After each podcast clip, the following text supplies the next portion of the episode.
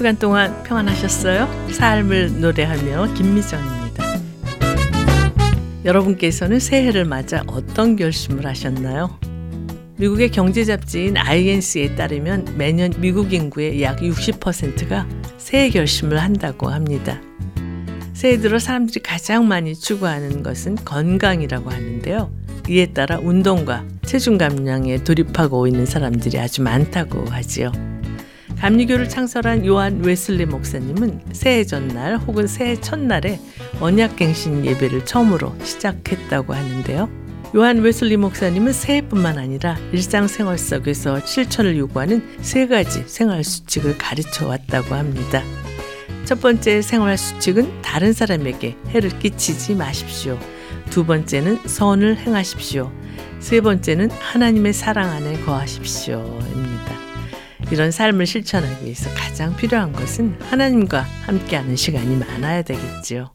국립합창단이 노래합니다. 너 하나님께 이끌리어.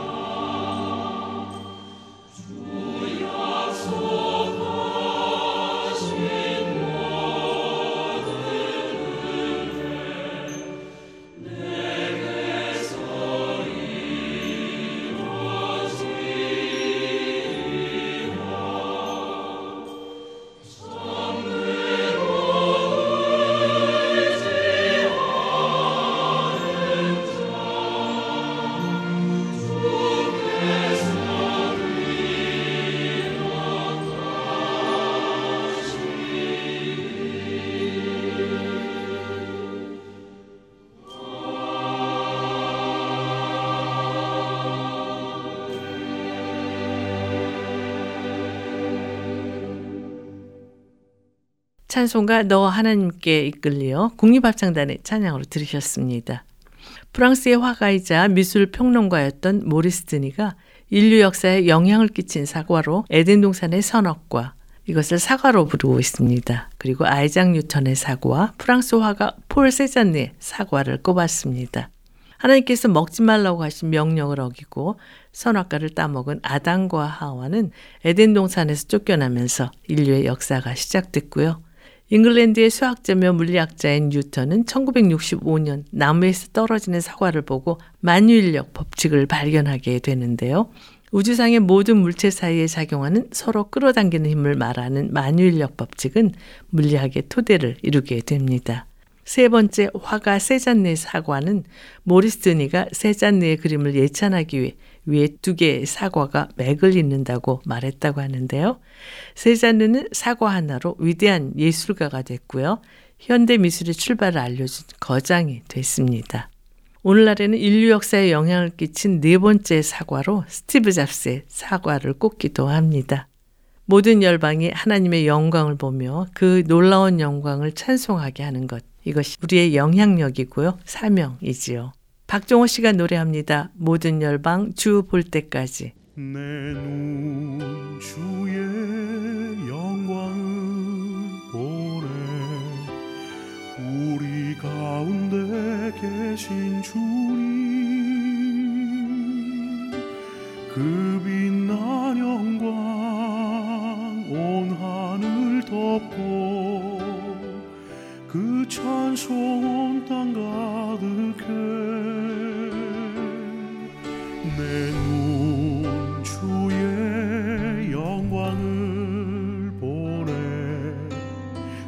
찬송 가운데 서신 주님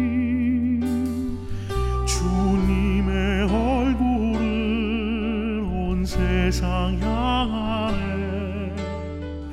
권능의 팔을 드셨네. 주의 영광 이 곳에 가득해. 우린 손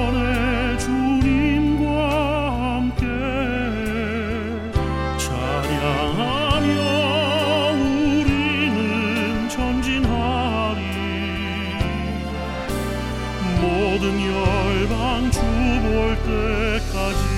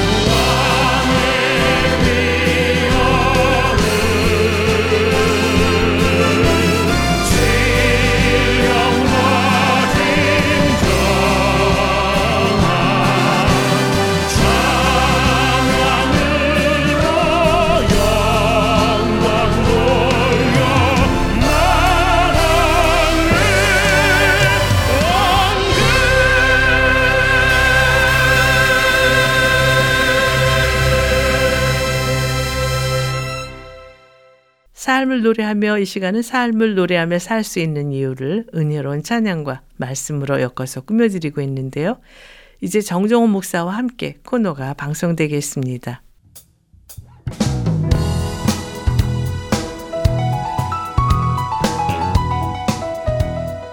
정정원 목사와 함께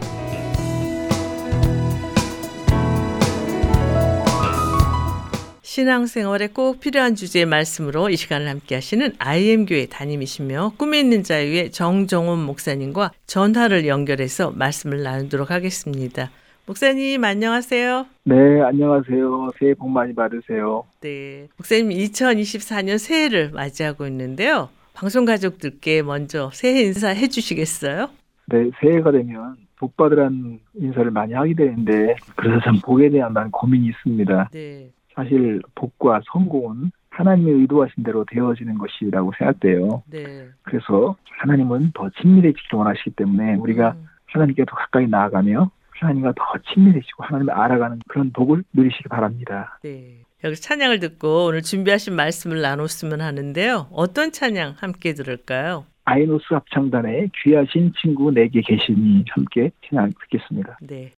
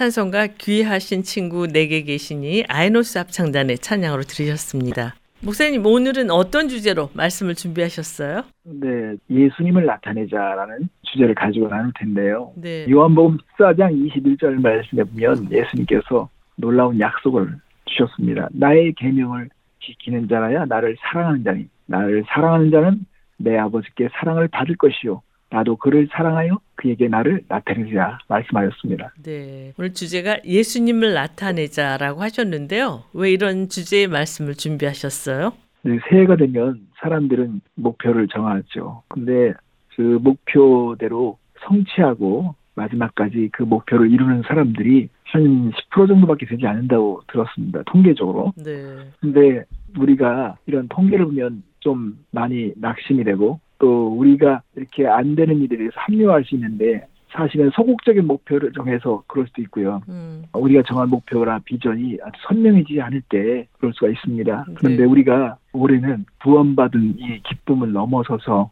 영향력 있는 삶에 관심을 가졌으면 좋겠다는 생각이 들었습니다. 네. 그렇다면 영향력 있는 삶을 살기 위해서 필요한 것은 무엇이라고 생각하세요? 영향력 있는 삶을 살기 위해서는 우리 안에 잘못된 선입견들부터 먼저 무너뜨린 것이 중요하거든요. 음. 그래서 선입견들을 우리가 한번 돌아봤으면 좋겠고요. 네. 그래서 이런 선입견을 무너뜨리고 하나님께서 본래 가지셨던 그 목표에 합한 삶을 살아갈 때에 영향력을 나타낼 수 있다. 그래서 그런 내용을 다룰 텐데요. 네. 제가 이런 예를 하나 들어보겠습니다. 어느 가난한 집에 내 자매가 살고 있었습니다. 옷을 살 돈이 없으니까 항상 큰언니가 입던 옷을 밑에 동생들이 차례로 물려받아서 입었습니다. 네. 그러던 어느 날 성탄절 때 한 이웃이 신발 박스를 가지고 찾아온 거예요. 음. 그 사람은 자신의 딸이 성탄 선물로 신발을 받았는데 맞지가 않아서 혹시 이 집에 딸들이 많으니까 맞는 사람이 있으면 주고 싶다고 해서 온 것입니다. 네. 큰언니는 신발 사이즈를 보자마자 자신의 것이 아니라고 벌써 생각을 했죠. 음. 둘째 언니 발도 들어가지 않았습니다. 셋째 언니가 신어보았는데 신발이 너무 꽉 껴서 가지고 싶었지만 가질 수가 없었습니다. 음. 그런데 막내가 자신도 신어보겠다고 해서 신었는데 다행히 발이 들어갔어요. 음. 막내는 그 신발을 신고서는 자기가 갖고 싶으니까 너무 편하고 좋다고 말을 했습니다. 음. 근데 우리가 신발을 사서 다녀봐서 알겠지만 처음에는 들어가도 많이 신고 다니다 보면 뒤꿈치가 막 이렇게 아프기도 하잖아요. 네. 그래서 발이 아파오기 시작했는데 자신이 또 말을 그렇게 했고 신발을 또 본인이 갖고 싶으니까 계속 그렇게 속으로는 아프지만 그냥 괜찮다고 얘기했어요. 그러면서 마음에 어떤 선입견이 생기냐면 아이고 새 신발은 아픈 거다. 음. 새 신발을 신으려면 아픈 것을 견뎌야 하는 거다. 이런 생각이 드는 거예요. 네. 내가 그동안 발이 안, 안 아팠던 것은 헌 신발을 신었기 때문에 아프지 않았던 거라고 생각했죠. 음. 근데 사실 이 말은 맞지가 않습니다. 우리가 제대로 맞는 신발 그리고 그 신발을 신었을 때 아플 때는 빨리 조정할 수 있는 그런 방법을 알게 되면 우리가 거기서 벗어날 수 있겠죠. 네. 이렇게 안 좋은 경험을 하면 안 좋은 선입견이 생기는 것처럼 새해를 맞으면서도 안 좋은 선입견을 가지고 있는 사람도 있습니다. 아, 이러다가 또 며칠이 지나면 똑같아지겠지. 별거 아니야. 이런 생각을 가질 수 있다면 이미 벌써 생각에서 지는 거잖아요. 네. 그렇다면 신앙생활 하는데 갖는 선입견에는 어떤 것이 있을까요? 하나님의 말씀에 대한 선입견을 가진 사람들은요, 성경은 하라와 하지 말라를 적어놓은 책이니까 말씀대로 살라고 하는 거겠지. 그렇지만 살기는 힘들어. 신앙생활은 피곤하고 힘든 거야. 이런 선입견을 가지면요, 신앙은 진보하지 못합니다. 새해를 우리가 만나기 전에 사람들은 이런 생각부터 이미 가지고 있으면서 새해를 만나는 거예요. 음. 그래서 우리는 비생산적인 생각, 이런 생각들을 무너뜨려야 합니다. 네. 하나님은 예레미야 29장 11절에 말씀하였습니다.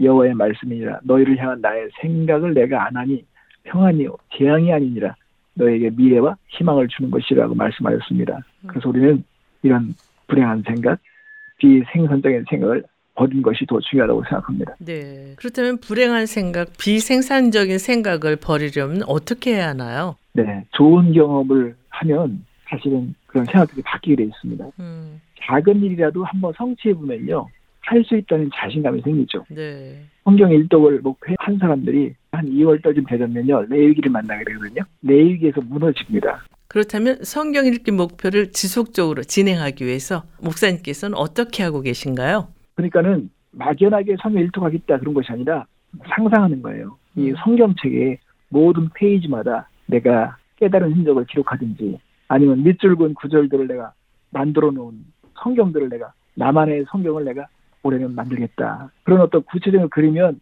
매일 그리게 되잖아요. 그것을 막 상상하게 되고 그걸 소원하게 되잖아요. 그죠? 네.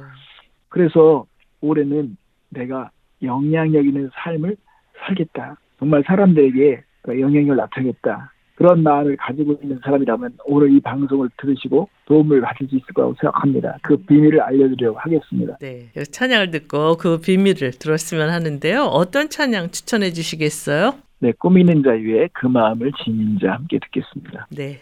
주를 믿는 자, 그 빛에 거하는 자, 저의 마음이 정오의 햇빛과 같으며, 주를 아는 자, 그 마음을 지닌 자, 자는 그의 가슴에 시온의 대로가 있네.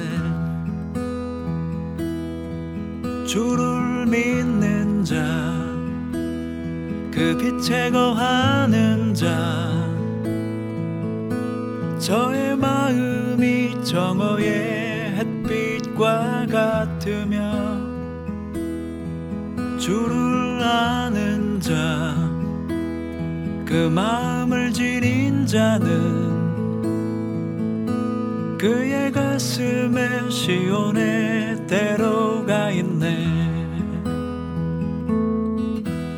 부르시는 그 음성을 따라 비추시는 그 빛을 따라 보이시는 그 손끝을 따라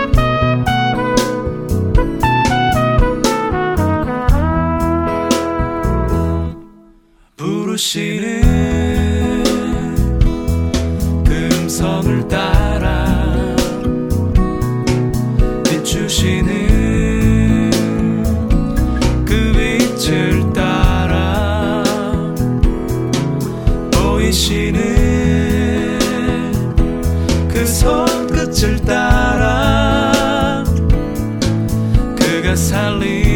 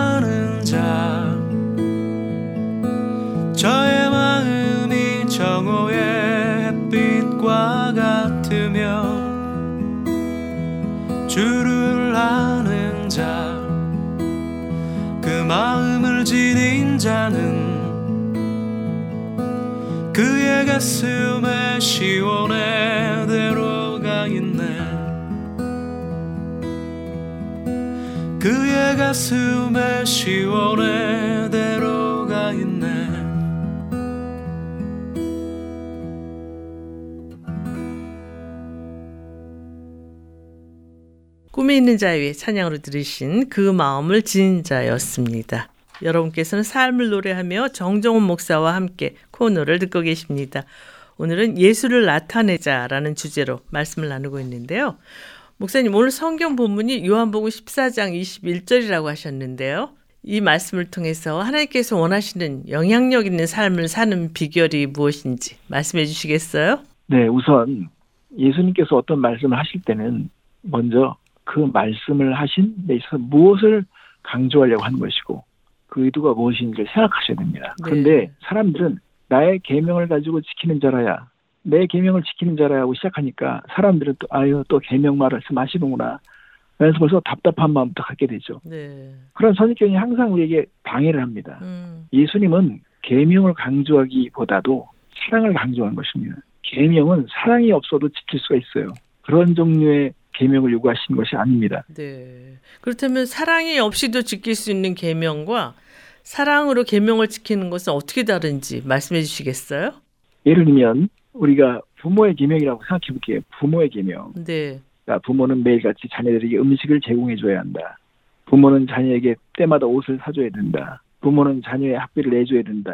이렇게 계속 열가면요 되게 답답하잖아요. 음. 근데 사실은 자녀를 사랑하는 부모들은요 항상 이것은 다 하고 있는 일이에요. 네. 늘 자연스럽게 하는 일입니다. 이것이 사랑이 하기 때문에 짐이 되지 않는 거잖아요. 네. 그래서 요한일서 5장 3절에 보면 하나님을 사랑하는 것은 이것이니 우리가 그의 계명들을 지키는 것이라 그의 계명들은 무거운 것이 아니로다고 했습니다. 사랑하면 짐이 되지 않는다는 것입니다. 사랑하면 그렇게 살게 된다는 거예요.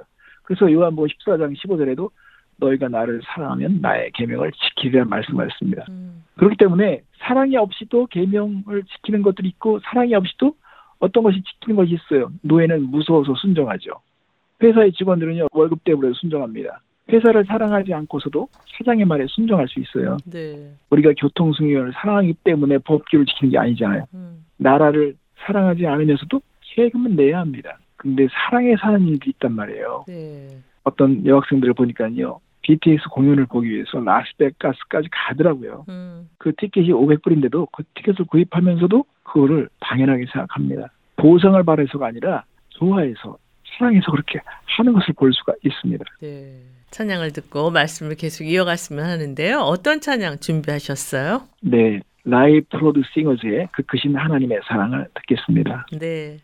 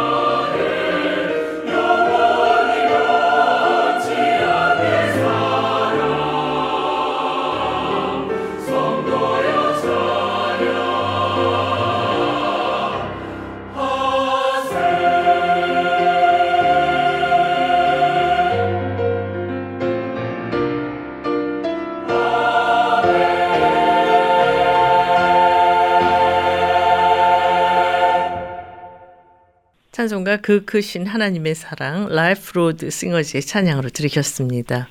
정정원 목사와 함께 이 시간에는 예수를 나타내자라는 주제로 말씀을 나누고 있는데요. 목사님, 예수님께서 오늘 본문인 요한복음 14장 21절 말씀을 주신 목적이 무엇이라고 생각하세요? 그것은요, 제자들에게 사랑을 주고 싶고 영향력 있는 삶을 살게 되기를 원하셨기 때문에 이 말씀을 주신 것입니다. 네. 예수님을 사랑하면 어떤 일이 벌어지는지를 말씀하고 싶으셨습니다. 음, 그런데 조건이 있죠. 나를 사랑하면 그런 일들이 앞으로 벌어질 것이다. 나를 사랑해서 내 말을 지키면 그런 영향이 있는 삶이 진행될 것이라고 말씀하고 싶으셨던 것이죠. 네. 그렇다면 예수님을 사랑하면 어떤 일이 벌어지나요? 예수님은 요한복음 14장 21절 뒤쪽에 보면 나를 사랑하는 자는 내 아버지께 사랑을 받을 것이요. 나도 그를 사랑하여 그에게 나를 나타내리라 말씀하셨습니다. 음, 예수님을 사랑하면 아버지께 사랑을 받을 것을 약속하셨습니다. 네. 영향력을 나타내는 삶을 살게 될 거라고 말씀하셨습니다.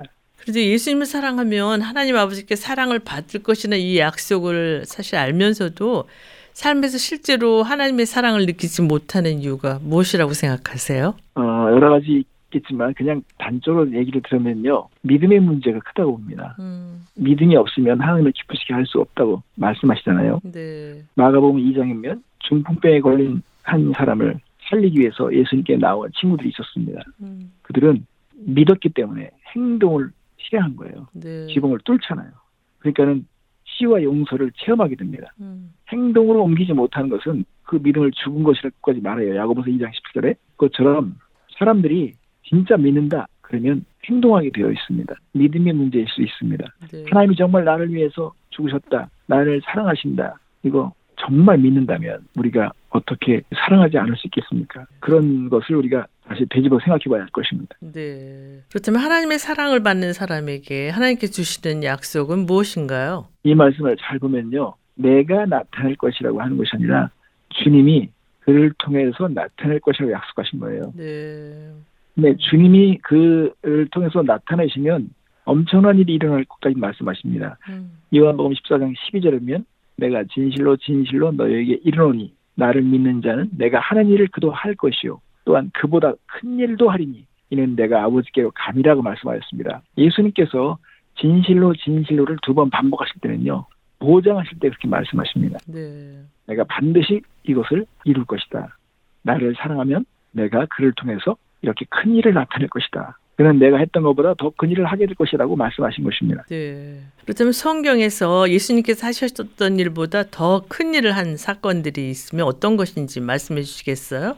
사도행전 2장에 보면 베드로는 한 번의 설교를 통해서 3천 명이 회개하는 것을 목격했습니다. 네. 성경에도 있지만 우리가 사는 우리 현대에도 그런 일도 있습니다. 음, 자, 예수님은 걸어다니면서 복음을 전하셨지만 오늘에는 사람들이 비행기를 타고 해외로 나가서 복음을 전하는 일도 있죠. 네. 예수님은 수천 명 앞에 복음을 전했지만 어떤 제자들은요 수만 명 앞에서 복음을 전하는 일들이 생겨나기 시작했습니다. 네. 이것이 오늘날 일어나고 있는 일입니다. 주님의 신실한 제자들, 주님을 정말 내면에 모시고 예수님께 순종하는 사람들에게 이런 역사들이 일어나고 있습니다. 음, 주님이 약속하신 명령은 그것은 사실이고 영향력은 지금 나타나고 있습니다. 네.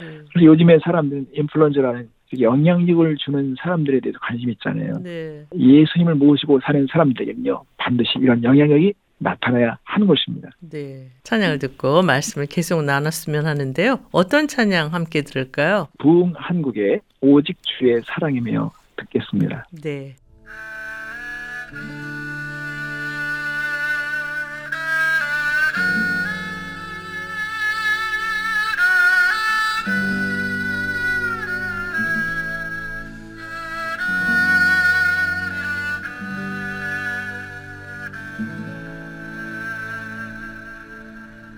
오직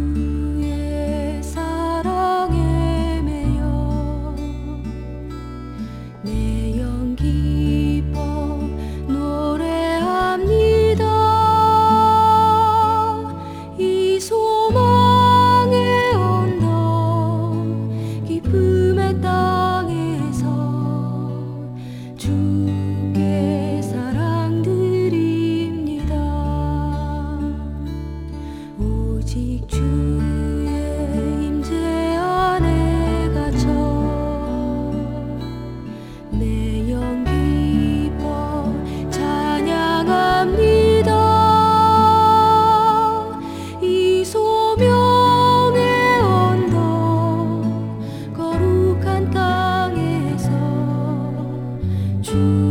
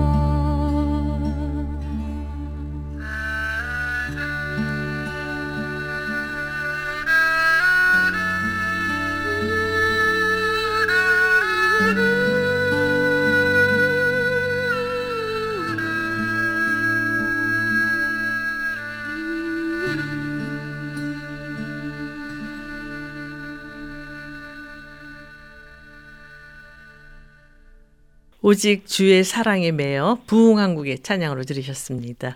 여러분께서는 삶을 노래하며 정정원 목사와 함께 코너를 듣고 계십니다. 오늘은 예수를 나타내자라는 주제로 말씀을 나누고 있는데요. 그렇다면 예수님을 마음속에 모시고 사는 우리가 나타낼 수 있는 영향력은 무엇인가요? 그리스도인의 영향력은 예수님이 드러나는 것입니다. 그러니까 우리가 구원을 받기 위해서는요, 예수님께 가야 되죠. 네. 근데 예수님을 모신 사람들에게 있어서 예수님이 드러나는 것이 사역이 되는 것입니다. 그게 봉사가 되는 거예요. 네. 예수님이 함께 하시면 영향력이 나타나기 시작합니다. 예수님이 자신을 얼마큼 나타내시는가가 영향력의 정도를 말해줍니다. 네. 초대교회는 성도들이 영향력 있는 삶을 살게 되었기 때문에 세상이 부인할 수가 없었습니다. 음. 그래서 많은 사람이 주님께 나왔습니다. 사도행전 11장 21절이면 주의 손이 그들과 함께 하심에 수많은 사람들이 믿고 죽게 돌아오더라라고 증언하고 있습니다. 네. 주의 손이 함께 하심에라고 했어요. 사실 그리스도인이라는 말 자체도 영향력 때문에 나온 말이거든요. 네. 그리스도인이라는 용어는요, 교회가 사용한 용어가 아닙니다. 처음에 세상 사람들이 예수님의 제자들을 보면서 그렇게 부르게 된 것입니다. 음. 사도행전 11장 26절이면 안디옥에서 비로소 그리스도인이라 일컬음을 받게 되었다라고 그랬습니다. 네. 스스로 그렇게 불렀다고 말하는 것이 아니라 그렇게 사람들이 부르기 시작했다는 것입니다. 음. 그만큼 세상에 그리스도의 영향력을 나타내기 때문에 그렇게 된 것이죠. 네. 그런데 초대교회는 이렇게 그리스도인들이 그 영향력을 미쳤는데 오늘날은 그렇게 그리스도의 영향력을 나타내지 못하는 이유가 무엇이라고 생각하세요? 네, 초대교회라고 해서 완벽한 교회는 아니죠. 음. 초대교회도 문제가 많았습니다. 우리가 고린도서를 보면 문제가 많았어요. 네. 중요한 것은 성령님의 지배를 얼마나 받고 있느냐, 성령님을 얼마나 진정으로 환영하느냐, 그리고 성령님의 그 인도하심을 얼마큼 잘 받느냐, 네. 이게 되게 중요한 거거든요. 네. 오늘날 안타까운 것은 예수님 당시에는 제자들은요 줄 것이 없지만 예수님이 있었어요. 그래서 그런 말 있잖아요. 우리는 오늘 이 시대는요 교회가 많은 것을 가지고 있지만 예수님이 없다는 말이 나올 정도예요. 네. 정말 예수님을 예비하는가, 예수님의 말씀을 따르는가, 예수님께서 의도하신 그런 선한 영향력을 관심을 갖는 것인가 이런 것을 우리가 생각해봐야 할 것입니다. 네. 그리스도인이라는 이 명칭이 안디옥에서 믿지 않는 사람들이 제자들 보고 그렇게 부르기 시작했다 그러셨는데요. 그렇다면 그리스도인이라는 구체적으로 무슨 뜻인지 말씀해 주시겠어요? 네, 그리스도인이란 그리스도의 생명이 그 속에 살고 있는 사람들겠죠. 네. 우리는 개와 고양이를 구분할 수 있습니다. 참 신기해요. 색깔로 구분하는 게 아니죠. 몸집으로 구분하지 않습니다. 음. 참 놀랍게도 고양이와 개를 정확히 구분할 줄 알아요. 왜냐하면 고양이의 표현과 개의 표현이 다르다는 것을 알기 때문에 그렇습니다. 네. 그 개의 표현과 고양이의 표현은 개의 생명과 고양이의 생명이 다르기 때문에 그런 것입니다. 음. 그리스도인은 그리스도의 생명을 소유한 사람들을 말해요. 그래서 그리스도인은 그리스도의 생명이 있다는 증거를 나타내야 되며 그리스도가 안에 계시다는 것을 표현할 수 있어야 됩니다. 네. 내가 하는 게 아니죠. 안에 계신 주님께서 자신을 드러내시길 원하시죠. 그래서 주님께서 그 말씀 하신 거예요. 그러니까 주임을 나타내는 삶이 영향력이 시작되는 것입니다. 네. 그렇다면 그리스도께서 내 안에 생명으로 있다는 구체적인 증거는 무엇인가요? 우리가 증거를 생각하기 전에 먼저 고백을 한번 잘 생각해 봐야 합니다. 저는 음. 사도 바울이 갈라디아서 2장 20절에 있는 고백을 했는데 많은 사람들이 이 구절은 암송하기도 하고요. 이 구절을 가지고 노래도 부르거든요. 네. 근데 갈라디아서 2장 20절을 얼마큼 상세하게 이해하고 있으며 그 구절에 무엇을 말하고 있는지를 그림처럼 보고 있는 사람이 얼마나 되는지 좀 궁금해요. 음. 자, 사도 바울의 고백을 들어보겠습니다. 내가 그리스도와 함께 십자가에 못 박혔나니 그런즉 이제는 내가 사는 것이 아니요 오직 내 안에 그리스도께서 사시는 것이라. 이제 내가 육체 가운데 사는 것은 나를 사랑하사 나를 위하여 자기 자신을 버리신 하나님의 아들을 믿는 믿음 안에서 사는 것이라 그랬습니다. 이 고백은요. 그리스도가 언젠가 내 안에 살게 되기를 소망한다는 고백이 아닙니다. 바울은 지금 내게 사는 분이 있다는 거예요.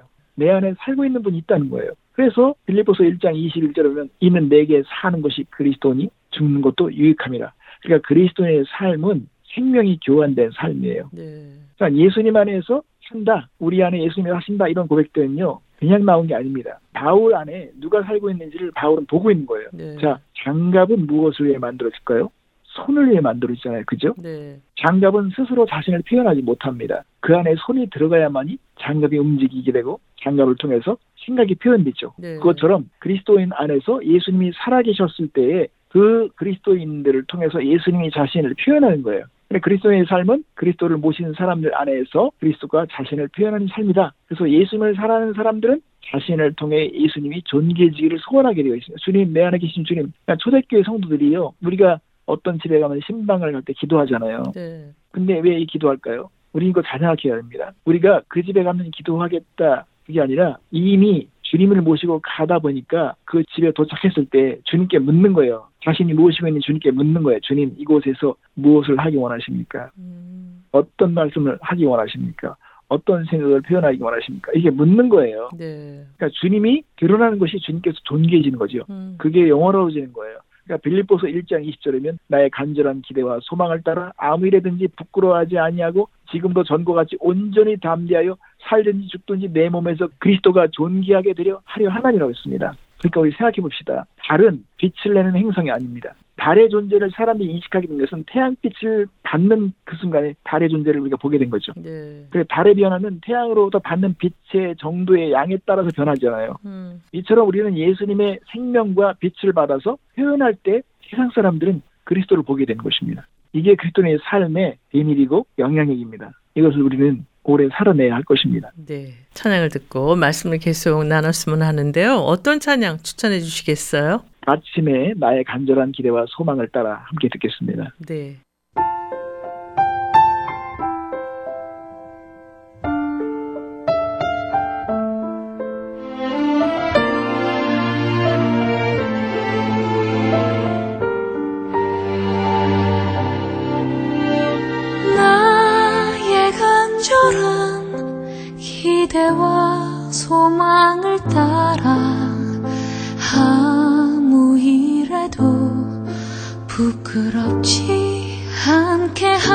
하소서 오직 전과 같이 지금도 담대하여 나의 모습에서 주만 보게 하소서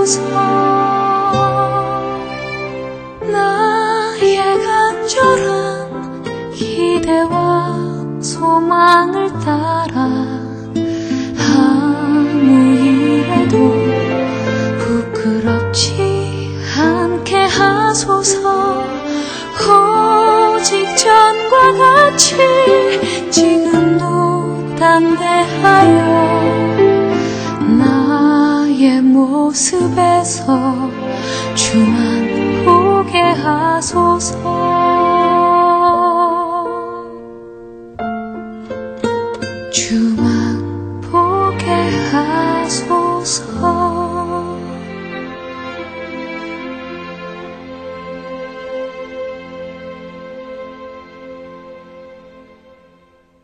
아침에 찬양으로 들으신 나의 간절한 기대와 소망을 따라였습니다. 여러분께서는 삶을 노래하며 정정원 목사와 함께 코너를 듣고 계십니다. 오늘은 예수를 나타내자 이러한 주제로 말씀을 나누고 있는데요.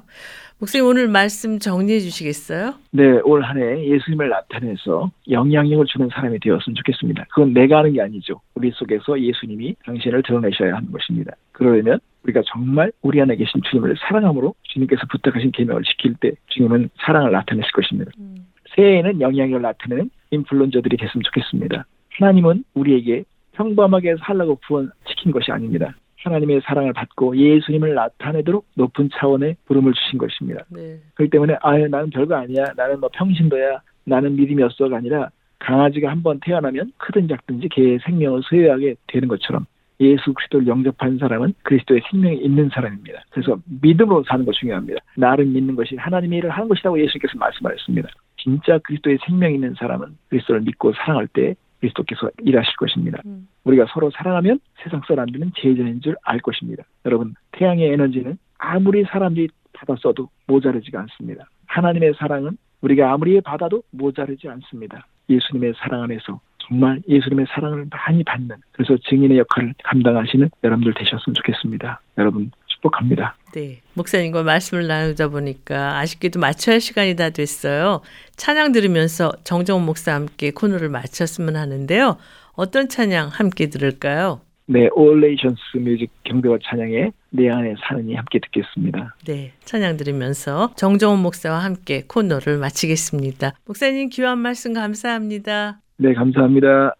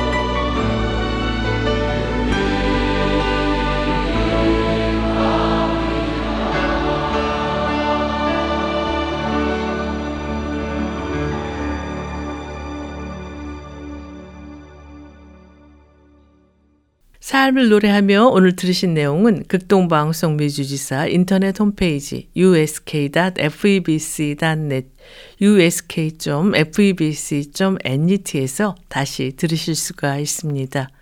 오늘 방송을 들으시고 궁금하신 점이나 극동방송 사역에 대해 관심 있으신 분은 연락 주십시오. 전화 562-448-1782 562-448-1782로 연락 주시면 자세히 안내해 드리겠습니다.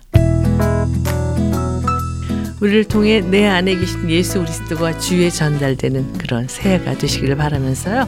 삶을 노래하며 오늘 순서를 모두 마치겠습니다. 지금까지 저는 김미정이었습니다. 안녕히 계십시오.